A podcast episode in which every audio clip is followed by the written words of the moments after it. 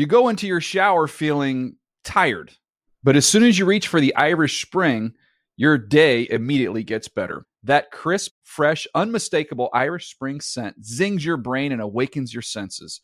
So when you finally emerge from the shower, 37 minutes later, because you pay the water bill so you can stay in there as long as you want, you're ready to take on the day and smell great doing it. Irish Spring Body Wash and Bar Soap. Fresh, green, Irish. Shop now at a store near you. Are you looking for the perfect move in ready home this spring season? Now's the time to buy at Fisher Homes. For a limited time only, enjoy below market interest rates starting at 5.375% APR, 6.139% APR. With these exclusive lower rates, you can save hundreds on a move in ready home and start enjoying the benefits of home ownership even faster. Schedule your personal tour with one of our new home specialists at FisherHomes.com and make this spring the season you find your perfect home sweet home. Financing provided by Victory Mortgage, LLC, NMLS 461249, Equal Housing Lender. Hey everyone, this is Jodie Sweetin from the podcast How Rude, Tanneritos. I've been needing a quick getaway with my family, and the 2024 Hyundai Santa Fe is the perfect vehicle to take us there. It has standard third row seating, so I'm able to pack my entire family, plus pets, in the car while also having enough room for our camping essentials. Available HTRAC all wheel drive will get us through any dirt trails, and available dual wireless charging pads will ensure we never have to worry about getting stuck with a dead phone in the middle of nowhere. Visit HyundaiUSA.com or call 562-314-4603 for more details. Hyundai, there's joy in every journey. Coming up next on Huddle and Flow.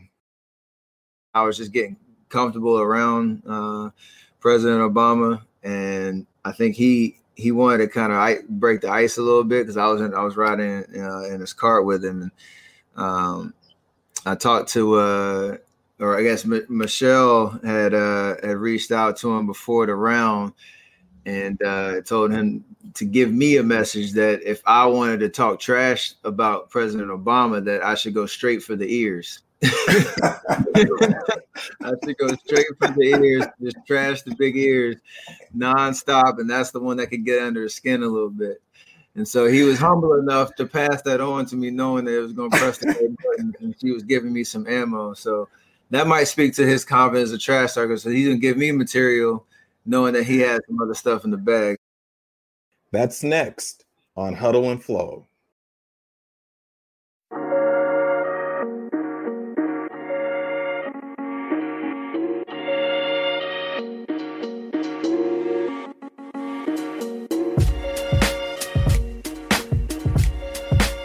All right, all right. Well, the NFL season may be over, but the Huddle and Flow podcast, it definitely isn't. We're still clearing our throats right here. Remember the Huddle and Flow podcast brought to you by Intuit, proud makers of TurboTax, Mint, and QuickBooks. And I'm Steve White here with my guy Jim Trotter, two thirds of the Howard Mob. Of course, the other third is Thomas Warren, our producer on the ones and twos. JT, we just witnessed a beatdown in Tampa. It was not was not the competitive Super Bowl that we all thought. no, not at all. I, you know, I, look, I, I always thought Tampa had a chance, but I never thought, or what I had said going in is whoever wins, it would be a close game. But um, you know, it, it just shows any Sunday anything can happen. And and it's what's funny is when we had Todd Bowles on last week, we asked him about Kansas City's offensive line, and what did he say? He said, "I'm not biting I'm the not, cheese. I'm not biting the cheese. They're fine." Exactly. They tell, weren't I'll fine. you what, Jim, the, the, what they were doing to the offensive line was so similar to what the Patriots did to the Rams offensive line in the Super Bowl. Like we saw the production of the rush off the edge, but preceding that, they were beating the hell out of those tackles. There were times when when Bowles would line up Vita Vea at, at a wide defensive end. It was a seven technique, right? The outside shoulder, the offensive tackle and he was hammering him, just crushing him. And so you knew that that was just kind of seasoning the meat. And then when it came time for the Chiefs to have to be a throw, throw, throw team, that's when Shaq Barrett and JPP and Ndamukong Suh just absolutely ate them up. Oh, it was it was impressive, you know, and I um I was happy for Coach Bowles, you know. Um people focus so much on on the offenses in this game and even in Tampa, people wanted to focus on the Tom Brady story, which was a fairy tale ending for him, leaving New England after 20 seasons. getting this championship in his first year in Tampa. But for me, for Todd Bowles to do what he did, to, to, to put together a game plan that held Patrick Mahomes to his worst game as a pro. I mean, never in Patrick's three years as a starter had he ever gone without a touchdown, leading the offense to a touchdown. Never before had they lost a game um, by double digits. It was just an impressive performance. Game plan by Todd Bowles and execution by the players. It was crazy. So I had I had a couple coaches texting me during the game. They're like, Tampa's playing a too high shell when they're doubling up Tyreek wherever he goes. Quick game underneath. Quick game underneath. They get, they can move the ball up and down the field all day. Quick game underneath. And Mahomes didn't have time to do it. And the Chiefs abandoned it. And people were stunned that they weren't keeping in uh, bringing an extra tight end to maybe help out those offensive tackles. So this was a case really uh, where again in some ways it was like that Patriots Rams game and in some ways it was like the Seattle Broncos wipeout Super Bowl because Kansas City I mean some of the penalties some of just the absolute dumb plays and the fact that those receivers did not help out Patrick Mahomes one bit I mean the drops that they had it was like they picked the wrong time of the season to play their worst game because it was they, they were bamboozled but Jim let's also flip it Byron Leftwich was in his bag. That first touchdown to Gronk, where they sent all the motion right and they flipped Gronk back underneath to the left. That looked like a page out of Kansas City's playbook, and they just absolutely manipulated the hell out of the Chiefs' defensive tendencies. Yeah, and as Gronk said afterwards, it's something that they had been setting up because they had not had him do that before. They had simply had him blocked down. He would stay there. So no, Byron did a, a, tremendous job, and yes, it was Byron and not Todd Bowles, as as one reporter after the game oh. asked Byron, "Hey, how did you shut down Patrick Mahomes?" And I just wanted to say, really, really, come on now. You know, on, I know man. we all look alike, but come on. You know? Like, come on, man. I mean, that that was yeah, let's you know let let's go and there. you know, but, but typical of Byron, he handled it with poise and class. You know, he didn't he was so funny. person on blast. He, he, he, was so funny. He was like, "Oh, you're thinking of Todd? That's all good." you know, some other people would have been like, mm, "Nope." I, we we both probably would have been like, "Next, next, next question." So, exactly. so Jim, um, you know, I know we're talking about the Super Bowl, but a little bit later on the podcast, we're bringing on NBA great Steph Curry of the Golden State Warriors. And you and our producer, Thomas Warren, actually had a great conversation with him about a lot of the things he's doing on the court, uh, what he's doing at the golf game, how he sponsored Howard University's golf program. So I just want to alert that Steph Curry's getting ready to come on this podcast. It was fantastic. And I'm glad my guy, Thomas Warren, came on and, and absolutely killed it because, you know, he's got that radio background. He's more than just a guy mixing things on the wheels of steel. But real quick, let, let's get back to this before you get to Steph. Um, it's a conversation that's been had about the coach hiring thing, and we're not going to go into the obvious things about we had all the black coordinators there, but Sean Payton, you know, really talked about it when we had him on the Huddle and Flow, and that is delaying the coach hiring process until after the Super Bowl. And to me, this is the greatest example of how you could do that because then you know all these teams would have all these lead time to do any type of homework, research, whatever they needed to do on the coaches coaching in the Super Bowl. But I think Byron Leftwich and Todd Bowles, and yes, Eric Bieniemy would have a better opportunity to get jobs if this process was slow played. You know, Steve, I'd like to think you were right, but I tend to believe, based on the history and what we've seen, that many of these clubs have their mind made up before the process ever even starts. And that's why I, I do agree with you. I think the process should be pushed back and interviews shouldn't start until after the Super Bowl. But the reality is, in my mind at least, is that it's not going to make a difference. Um, what's funny to me is many of the coaches prior to the process beginning that we had identified with certain teams were the coaches who got hired. Yeah. So as much as owners come back and say so and so was great in his interview or this, that, and the other, at the end of the day, those teams still went with the people that we had identified right up front. So that's why I say I don't know how you correct the process other than, as some are speculating, um, there may have to be legal action. And that's really what the impetus was back at the turn of the century um, in 2000, 2001, when Cyrus Marion, Johnnie Cochran threatened legal action against the NFL, which helped contribute to the adoption of the Rooney Rule And over the next decade, we saw incremental improvement and then we slid backwards. And I hope that's not the case, but um, who knows? And the other thing that we're hearing now is more talk about um, these groups, whether it's the Fritz Pollard Alliance or others, addressing league sponsors and asking the question of during this time where supposedly we have this enlightenment, do you really want to deal with an organization that clearly has some discriminatory practices in terms of its hiring? Because objectively, you can put up blind resumes and it will show that some of these black candidates clearly are more qualified than their white counterparts who are getting jobs. Well, 100%, Jim. It's not about changing the process, it's about changing the mentality. And we know how hard Absolutely. that is in society. All right, well, enough of this. Let's get to the good stuff here, Jim.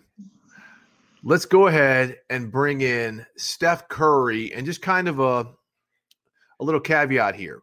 Um, I was not here. I was down. I was actually up in the sky in a, in a fueling plane over the Gulf of Mexico, a KC 135 fueling plane, which was like an incredibly cool experience, fueling a B 1 bomber uh, that was going to partake in the flyover when this is recorded.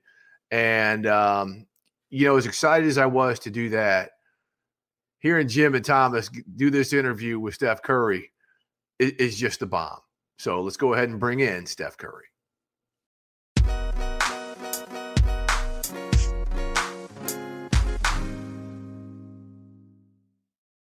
We have another member of the Howard Mob who's going to be on the show today, Mr. Stephen Curry. Uh, we are excited to have him in. Uh, I got to tell the backstory. You know, Steph pledged to relaunch the Howard Golf Program, which has been which had been dormant for a couple of decades or more. And the minute he did that, Steve and I both said, We got to get Steph on the show. We got to talk about it because everyone knows we are all about Howard. So, Steph, first, we want to say welcome to the show. Thank you for all you do.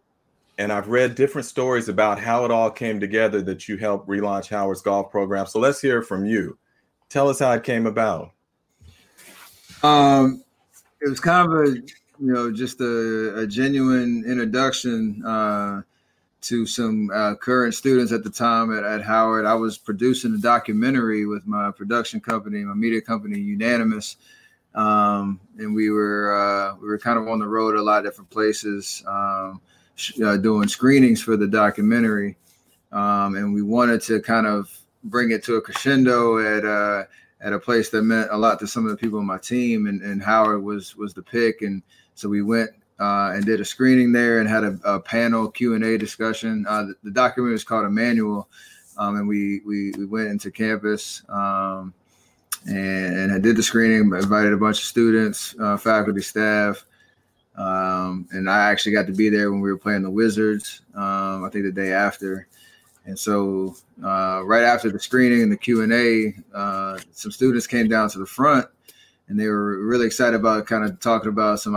ideas that they had, what they were interested in, if there was ways to you know create some business opportunities or some internships or things like that. So I kind of went down the road talking to each student. Um, we had shoe designers, we had tech guys and girls, we had uh, you know athletes, um, and then I got to Otis Ferguson the fourth, who was talking about uh, you know he was a golfer, he loved to play, he's on the, the club team at Howard, and he was trying to figure out a way to bring uh, the uh, the Division One uh, program back. Uh, I can't remember exactly how many years it, was since it, it was gone, but uh, that was his mission. And, obviously, he's talking golf and he's talking how, and I it kind of sparked my interest. So I took that nugget, took his number and an email down. And uh, about a month or two later, I said, "Hey, I got a, a, a idea and some energy around actually making this a reality." And you know, next thing you know, um, we got uh, I put you know uh, uh, some resources in, investment down. We're working towards an endowment now so that we can create scholarships in perpetuity for for these uh, student athletes on the men's and women's side, and um, you know introducing golf to uh, uh, you know to, to new people in terms of you know opportunity that one creates you know scholarships like you said, but you know the, the goal is to get somebody on the PGA or the LPGA tour eventually and get some more representation out there. So that's the that's the goal for you, Steph, I just wonder when you look at what this means to the university, what this means to the to the students who are going to have an opportunity now to participate on this team. Mm-hmm. What does that mean to you to see how important that is to them and how big that is to them? I mean, it's huge. Uh, I grew up playing playing the game. My dad introduced it to me, um, and obviously everybody knows he was a basketball player, and, and I know how much sports teaches you about uh, you know character and work ethic and discipline and um, working in, in, you know in team environments. Golf has taught me so much about myself as well, and uh, it's been a huge part of um, you know introducing me to different people, different people who walks of different walks of life, and my whole goal, you know, when I came in into to this level was to find a way to grow not only the game of basketball but the game of golf in, in a very authentic way that I feel like I could lend a voice to, um, and to kind of reach back into the uh, to the grassroots level to introduce the game. Um, you know, the people that that might not really know anything about it, um, but have the talent, the you know, the interest, and can develop the passion, the skill set to, to do it at, at the at the you know elementary high school level and potentially at the, at the college and professional level and so for for me one it's a conduit to, to education it's a huge opportunity to have like a north star of you know golf can open up so many doors um, we just need access we just need um, you know that support and, and like a a sense of, of you know resources that can kind of you know build in the gap for for where a lot of kids get left. And uh, for me, that means that means so much to to have you know Howard and they're decked out in, in the gear. They're super talented. We have an amazing coach Sam Puryear, who's doing uh, leading you know leading the charge and and that's the vision. And then we can work our way back to say how can we get more kids into the uh, into these type of uh, opportunities? Steph thomas going to talk to you about coaching in a sec but i wanted to ask you said something you said golf taught you so much about yourself. What did it teach you? Uh, patience, discipline, um, perseverance. I think it's one of those games that's you, you can never master. Uh, as much as I time as I put into the game of basketball and, and perfecting my craft, um, you know there is certain things that you can't control. And when you get out on the golf course, it's just you and what's going on between the ears. I mean, there's that competitive environment as well when you play with other people, but it's still just you and your own thoughts and your own mentality that you have to master. Um, and for me, that's a that's a never ending journey. And so, you know, um, uh, I felt like it's uh, it gave me, you know, one something to look forward to, and uh, I could get my competitive juices flowing in a different type of atmosphere that uh, that's helped me in a lot of different areas, not just on the basketball court, but um, just being able to you know meet different people and be able to talk to them and level to them because golf is kind of like that that that unifier. Um, you know people from all walks of life love to play and uh, it's kind of gone from there. You mentioned steph Coach Puryear earlier. I talked to him earlier and he couldn't sing your praises enough. He said not only it, it's not one of those partnerships where it's just you write a check and that's it. He said you've been very hands-on you've been in communication uh, if you go to the website, you see the team; they're decked out in all the the SC30 gear. So he said that's that's part of it. Is looking professional. So he he was thankful that the team have outfits to look that way because that's part of it. Uh, right. He also said that uh, the relationship has been good. That it's been something that's been continuous and ongoing. So I wonder from your side, how has the relationship been, and how do you see it progressing from here? Uh, it's been great so far. It's everything you just said, and um, you know, just the excitement and the awareness of how this golf program can hopefully create. Uh, again, it's, it's the scholarship aspect of it and, great education, but at the HBCU level, obviously Howard, um, you know, first and foremost in this respect, but across the HBCU kind of pipeline, that this can be a template for um, other, you know, universities stepping up um, in this respect and, and kind of um, pouring into to their golf programs, which um, might be kind of on the back burner in a lot of people's you know priority lists. And so, you know, Sam's done an unbelievable job with his unbelievable his his track record and his experience at a lot of different colleges, bringing it to Howard, trying to create a first class program that um, you know takes the service of what you know a, a, student athlete and a golfer can can expect at this level, um, and, and not missing any detail in there. And so we kind of started with, uh, like you said, the gear, the Curry brand gear. Um, you know, decked them out in that, and you make them feel special like they should. Uh, from Callaway's perspective, we uh, were able to have a, a, a, custom fitting session, which you know most of those uh, student athletes hadn't had that experience, and so uh, you think about the difference in terms of opportunity, you know, from from you know kids at four, five, six years old to, to 18, 19 going into their freshman year of college, they had never experienced that, and it's a, a huge difference maker um, in terms of confidence and, and, preparedness for that next level. So uh, we've created a lot of energy around it. Now there's so many people calling, like, how can I get involved? Um, you know, what can we do to help uplift the program? You saw um, at the uh, the match that we had with myself, Charles Barkley, uh, Pey- Peyton Manning, and and uh, Phil Mickelson. You know, we all were raising money for for HBCUs across the board, um, and that was you know putting putting you know the HBCUs on the map, and, then, and it's just more so like creating that uh, that ecosystem of everybody wanting to pour in and, and and finding out how they can actually you know make an impact. And so um, it's been awesome. I've, heard nothing but great things about the you know how the kids have, have uh, experienced it so far, and we're just getting started. This is literally the first year, so um, it's going to get better. And one thing that Coach mentioned also was in seeing the common thread between both of you guys is the foundation that can get the program thriving and and reach those longer term big picture goals is winning. So from your side, he said if you win, that can be the start to get the attention and then have the substance of winning to be able to to then grow. Do you see it the same way? No doubt. Um, like first, you have to prove that this is serious. This is a priority. Uh, I think we we started to do that. And to your point, uh, we want to be competitive. We want to be, you know, a top tier destination, you know, for the the most talented golfers coming out of high school, and uh, really feel like that's not a pipe dream. That that's uh, a true reality in terms of kind of flipping the uh, the uh, the collegiate golf landscape on its head a little bit. And so, I love that, man. I love hearing that. There's a even this past summer in the basketball world, there was some five star recruits that were thinking, hey, maybe, you know, HBCUs might be the way to go. They're gonna find me wherever I'm at.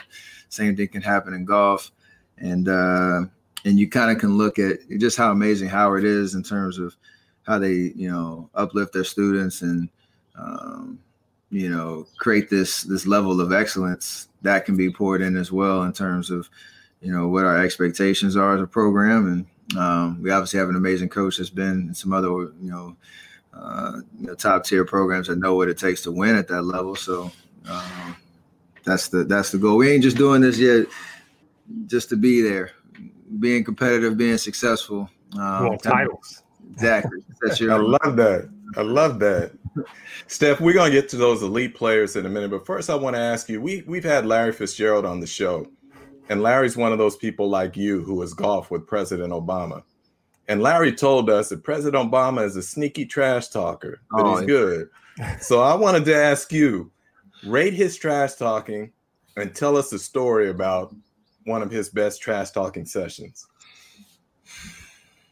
He he's sneaky because you know his uh his cadence with his words, right? He's an amazing storyteller. And so uh, he doesn't switch it up when he's on the golf course. He's kind of that cool, mellow. He draws you in, and uh, you know his game is is decent enough that he's not embarrassing himself out there on the course. he can, talk because he's not. He's gonna manage his way around the course. Uh, I think the first time we played him, you know, we were just getting to know each other, the, and and and I was just getting comfortable around uh, President Obama, and I think he he wanted to kind of break the ice a little bit because I was in, I was riding uh, in his cart with him, and um, I talked to, uh, or I guess M- Michelle had uh, had reached out to him before the round, and uh, told him to give me a message that if I wanted to talk trash about President Obama, that I should go straight for the ears. I should go straight for the ears, just trash the big ears nonstop, and that's the one that could get under his skin a little bit. And so he was humble enough to pass that on to me, knowing that it was going to press the button, and she was giving me some ammo. So that might speak to his confidence as a trash talker. So he didn't give me material, knowing that he had some other stuff in the bag. So that uh that that says a lot. Did you go for? Did you go for it? Did you Did you hit I him did, on the ears? I waited to the back nine though. I didn't want to get uh I didn't want to get kicked off the course too quick. By the way, who won? So we played twice. Uh, the first time I was on his team and we were playing against my dad and Ray Allen. My dad and Ray Allen, they they won. Um, and the second time uh, I was on uh, against him and, and, we got the dub. So uh, it's always fun playing with him, no matter where we're at. And, and obviously he's got a little bit more free time now, so hopefully we can uh, keep it going. I'm curious, Steph, if you could play golf with one person, one round, living or dead, who would that one person be? Tiger for sure. Um, it just obviously is kind of a hero of mine growing up, and to know like all he's been through over the course of his career, and you know all the highs and lows and all that. I feel like that would be an amazing four or five hours out there to kind of hear his story from his from his uh his lens. There's a lot of you know content out there now about him and around him, but I love love to hear it from his words. So um, and to see you know him hit amazing golf shots all day. But that would be that'd be my guy. I'm actually surprised you guys haven't linked up.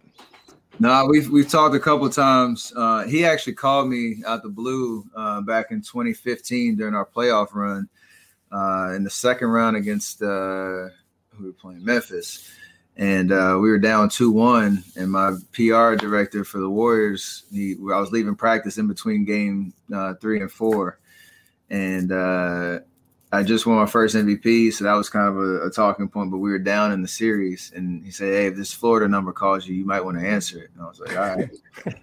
so he called me about an hour later, and uh, it was the biggest pep talk of all time, just out of the blue. He uh, he, uh, he, he spoke some life into our, our comeback um, during that round, and uh, he told me, "I said I'm I'm ready for it. I know we can get it done." And he he dropped the he dropped the mic at the end of the call. He's like, "Prove it," and then just hung up.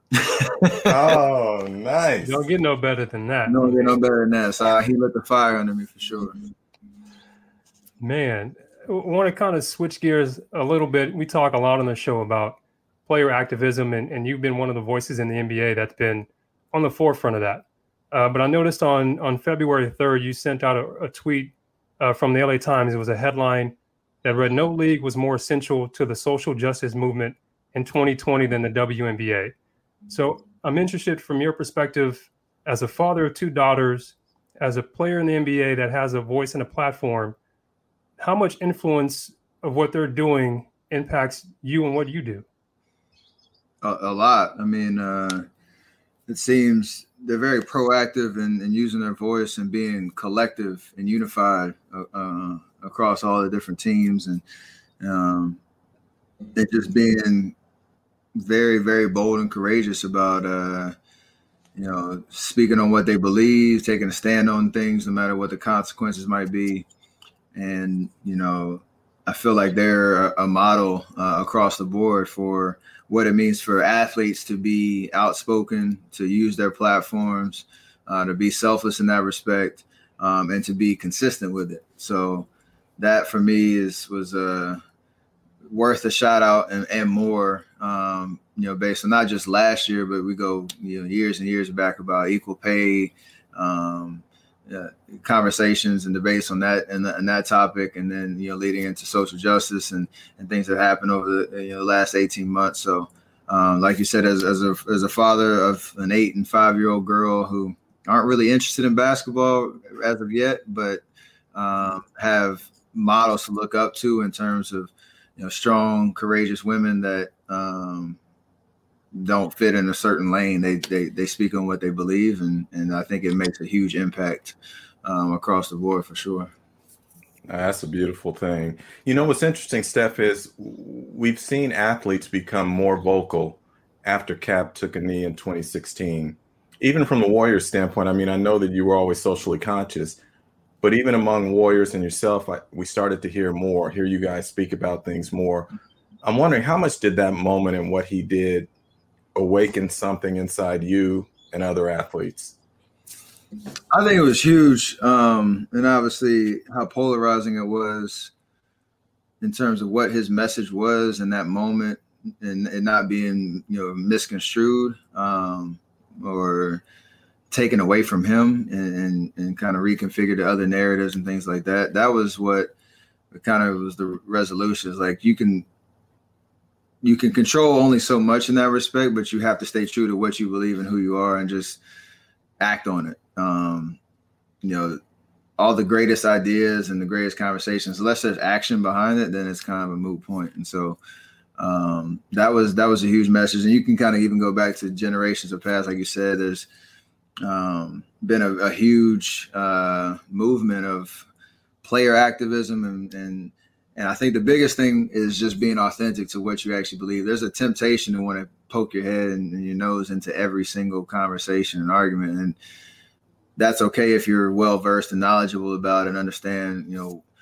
um, you know what you're trying to impact or influence um, in those, you know, in particular conversations. And for me, that's the rule of thumb. Uh, you know, if you're knowledgeable about it, if you have a network of people that you can tap into to ask the right questions, to get the right information, um, you know, if, for me, being able to know that there's people on the ground and many a community across the country that are doing this the work, especially in social justice and and uh, inequality, that they've been doing this, their, their, that's their life's blood work. Then we can uplift those, you know, leaders and organizations, and you know, lend awareness and and, and resources financially.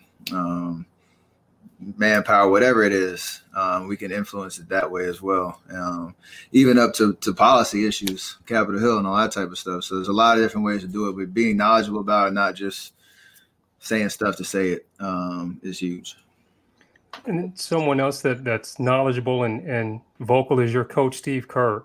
So uh, interested from your perspective, uh, what kind of conversations do you guys all ha- do you have talking about social issues because he's known to be a thoughtful guy far outside of basketball. And so, what is it like to play for a coach who is supportive of his players, uh, being vocal and having those interests to want to get involved in? And then, what kind of conversations do you two have about what's happening in the world?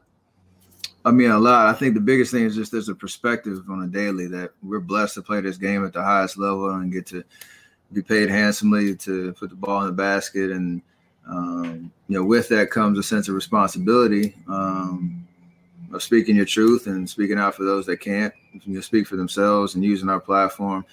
And he does foster some conversations or a lot of conversations within our team, you know, during film sessions, during random meetings throughout the year that we kind of break down issues that might be happening. Or again, it's the perspective that we're not in we're in a bubble in our own world, but we're not. We're still connected to you know our brothers and sisters left and right, and so for us to be able to uh, not lose sight of that um, is huge. And obviously, him, you know, Doc Rivers, Gregg Popovich, um, you know, coaches across the board, Lloyd Pierce in Atlanta, who's running the, uh, uh, I think the coaches union, um, and, and, doing a lot of work over this last year.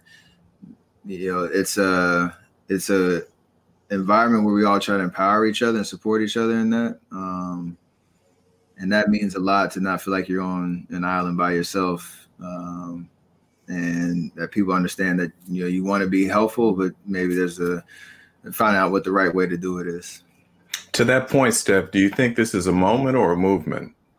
I mean, it's always been a movement. I think it's just more so that it's not just a movement within our own communities, that it's uh, we call them the allies, right? And that there's you know people on the other side that are listening and hearing and, and holding themselves accountable to uh, to how they can make change or and, and help turn this into what I feel like is is different. I feel like it's more palpable and that there's more conversation and more action. Um, I mean, time will tell. Hopefully, in our lifetime, we do see uh, a better reality for our kids and, and, and, future generations in that respect. But um, yeah, I, I, feel like we're doing what we can with, within our power to uh, to stay true to, to that mission um, and to that that movement, if you will. Um, but I don't I don't know. I, I, I I always choose hope.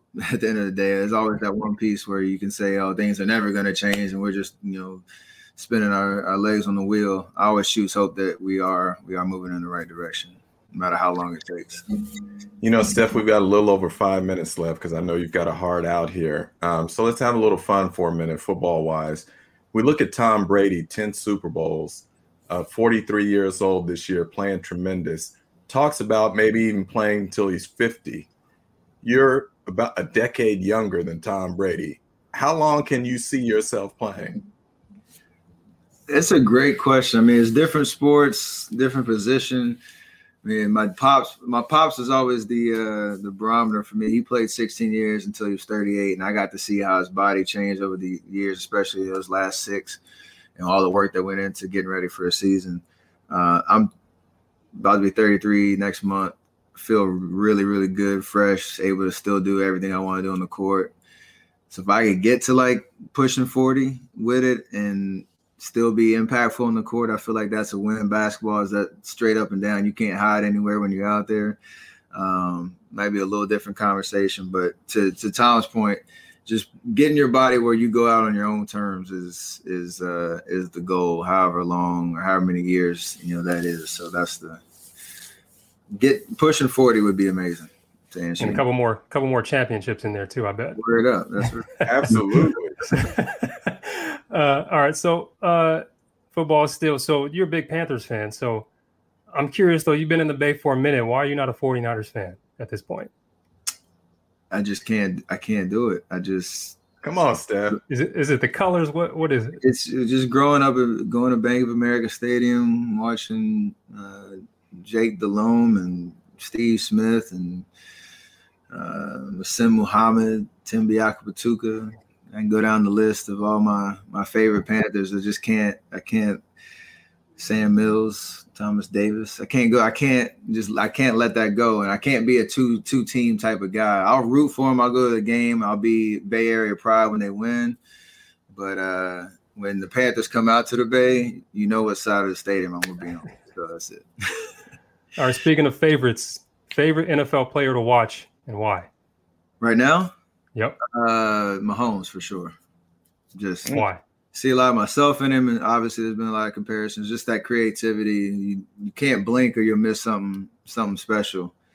And uh, I just love his his confidence. He, he, when you, he knows at any point he can do something special. He's always you know got options. He's got a way to make a play using his feet or his arm, sidearm pass, whatever it is. Um, he's surrounded by some weapons and he knows how to use them. So it's uh that's that's that's that guy's he's special. He's generational talent, obviously. So love watching him. Steph, when we talk about players such as yourself, Mahomes, Brady, whoever, Fitzgerald, we're talking about greatness. Is there a common thread through all of you, great players, that maybe we on the outside don't see or don't know? I think just the common knowledge of how hard or how much hard work it takes to get to that level and sustain it, and the the pressures that you feel on a daily to kind of keep doubling down on that. Um, I say we are our own worst enemy with our own expectations at, at times, and there's nothing anybody that can can say about you or who about how you played or who you are. We're our biggest critics, and so um, the work that goes into it and the the sacrifice that you have to make to be at that level. Um, I think we we it's kind of an un, unspoken understanding and, and an appreciation for for what that means. Um, because there's a lot of ways that people have fallen off, you know. And the point about it is, when we were kids, I'm I'm I wasn't never the most talented guy. And there's always people that uh, were more developed, you know, better shooters, whatever. But I kept working at it, and you know, the difference of you know opportunity there um, has kind of manifests itself when you get to this level, and, and you kind of uh, recognize that in, in in in those type of people. Thomas has got a fun one you from music, and then I'll wrap it up, bring it full circle. So Jim's not a hip hop guy, so this is on me.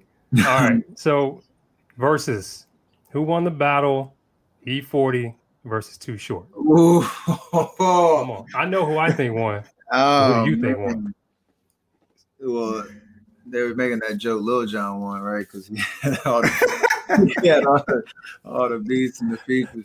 Now, he courtside 40, courtside 40 to me, he definitely won. And I think he won one because I've never seen anybody drink so much and still maintain composure uh, on the verse. A lot, a lot of brown liquor was consumed. A lot in of verse. that, a lot of his own liquor too. He, he got his own label, so y'all gotta check those out. And then the, then the the antics and the mannerisms and the, and the dance and I, I, actually had to I felt so inspired I had to go uh, dress up like him and uh, and uh, and pull out some of the footwork. So he, mm. he definitely. Okay. Like well, Steph, let me bring this full circle because I know you got to run. How do we, graduates of HBCU, and that family, get elite athletes such as yourself to start passing on the Davidsons and the UCLA's and the Kentuckys and signing up for the Howards, the A&Ts, the Hamptons, and others? I mean, we're all we're all doing it, I guess, in terms of continue to use your platform to speak on the great things that are happening. Speaking about your experiences there, obviously, I didn't go to Howard or an HBCU, but if um, you know cross paths with so many people that speak so highly of, of their experience and what has made them successful in in in, in life. And um, for us, it's just about continuing to get that word out that this is a, a real opportunity, a real uh, life changing, uh, you know, type of situation and then decision um, that is only going to continue to get better. So I think that that wave has started uh, on the national, you know, level. Um, from networks that might not uh, that weren't talking about HBCUs before 2020. So it's going to continue to, to, double down on that. I'm going to continue to wave the flag from afar and um, yeah. Well, when you see when you see uh, the the Bison golf team on, on Golf Channel uh, chasing the national championship, that's gonna be it right there. I love that, man. Well, look, I want to say on behalf of Thomas, on behalf of my co-host Steve Wyche, the Howard family, we want to say thank you to you for all you've done for the golf program, for the basketball team in terms of the Curry Eights being supplied to them. And also want to thank you and your wife for um, your Eat, Learn, Play Foundation for all the work that you're doing there. So much respect, much props, and, and we appreciate you being on the huddle and flow, man. I appreciate you guys. Thank you so much. Uh, where's the H H U? H U, you know. you know. He hit it with us. I like it.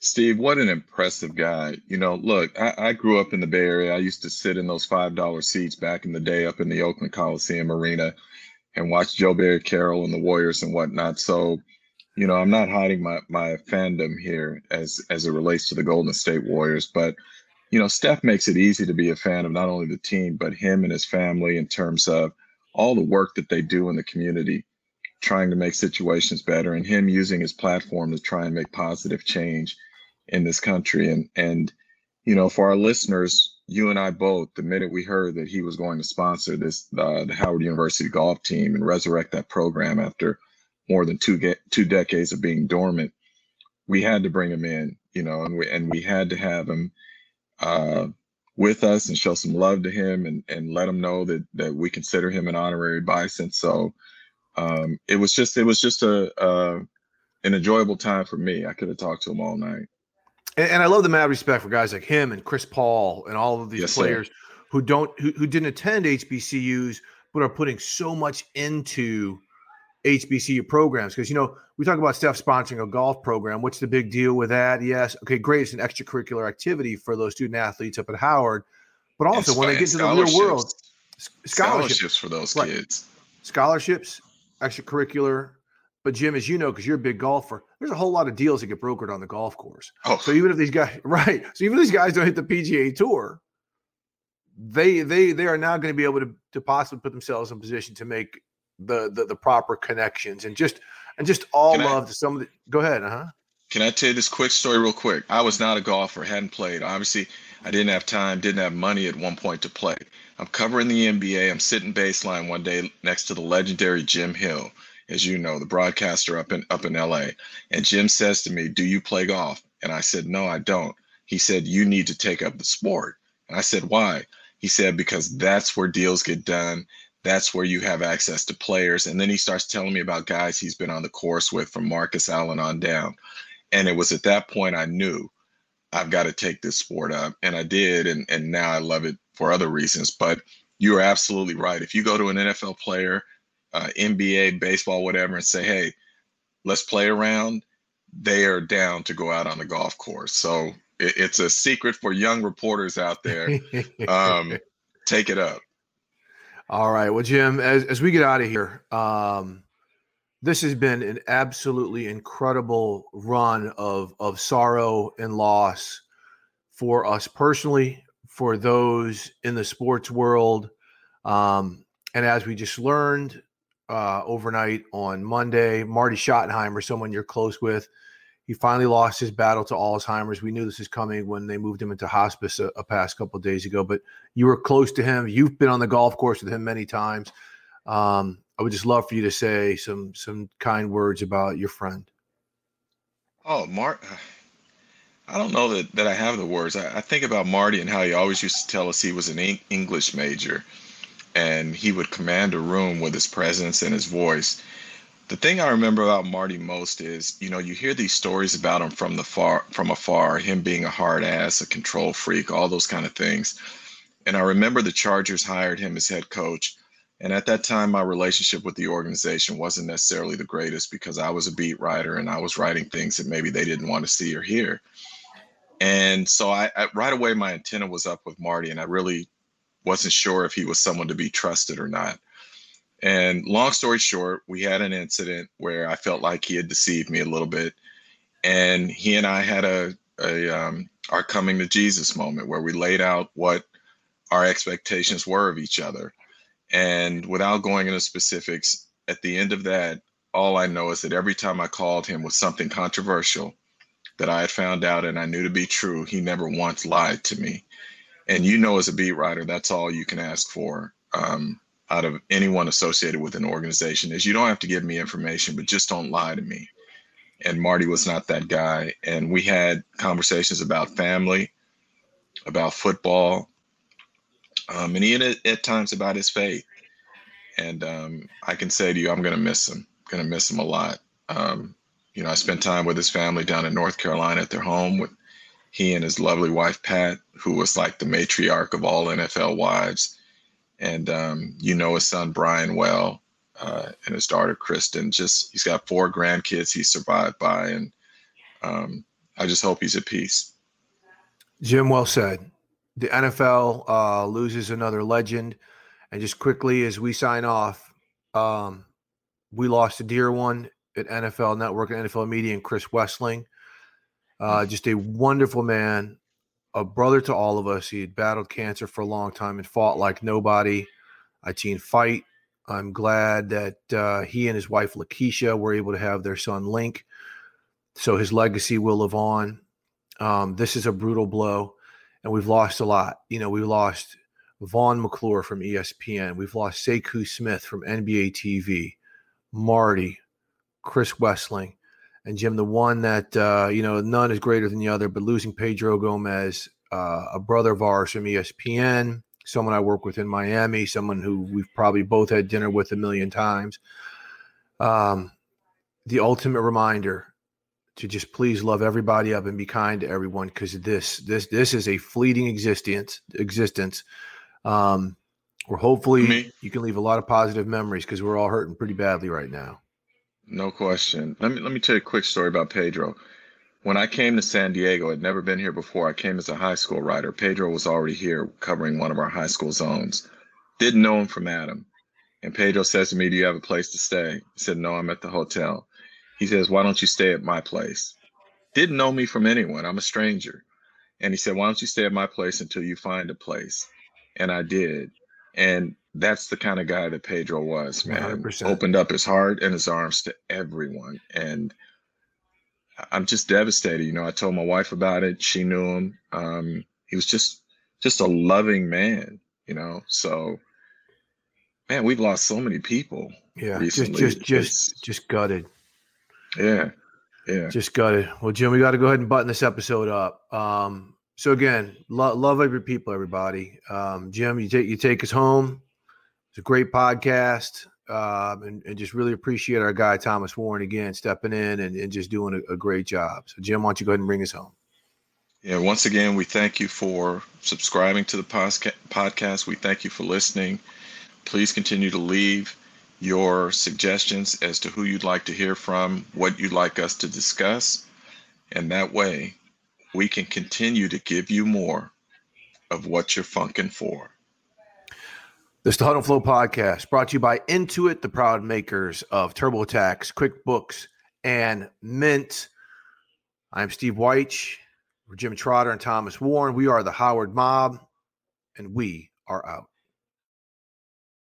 You go into your shower feeling tired, but as soon as you reach for the Irish Spring, your day immediately gets better. That crisp, fresh, unmistakable Irish Spring scent zings your brain and awakens your senses. So when you finally emerge from the shower, 37 minutes later, because you pay the water bill so you can stay in there as long as you want, you're ready to take on the day and smell great doing it. Irish Spring Body Wash and Bar Soap. Fresh, green, Irish. Shop now at a store near you. Are you looking for the perfect move in ready home this spring season? Now's the time to buy at Fisher Homes. For a limited time only, enjoy below market interest rates starting at 5.375% APR, 6.139% APR. With these exclusive lower rates, you can save hundreds on a move in ready home and start enjoying the benefits of home ownership even faster. Schedule your personal tour with one of our new home specialists at FisherHomes.com and make this spring the season you find your perfect home sweet home. Financing provided by Victory Mortgage, LLC, NMLS 461249, Equal Housing Lender. Hey guys, back at the playground again, huh? Yep. You know what this playground could use? A wine country. Heck yeah, and some waves so we could go surfing. Oh, yeah. love that. A redwood forest would be cool. I'm in. Ah, ski slopes. Let's do it. Um, can a girl go shopping? Yeah, baby. Wait. Did we just invent California? Discover why California is the ultimate playground at visitcalifornia.com.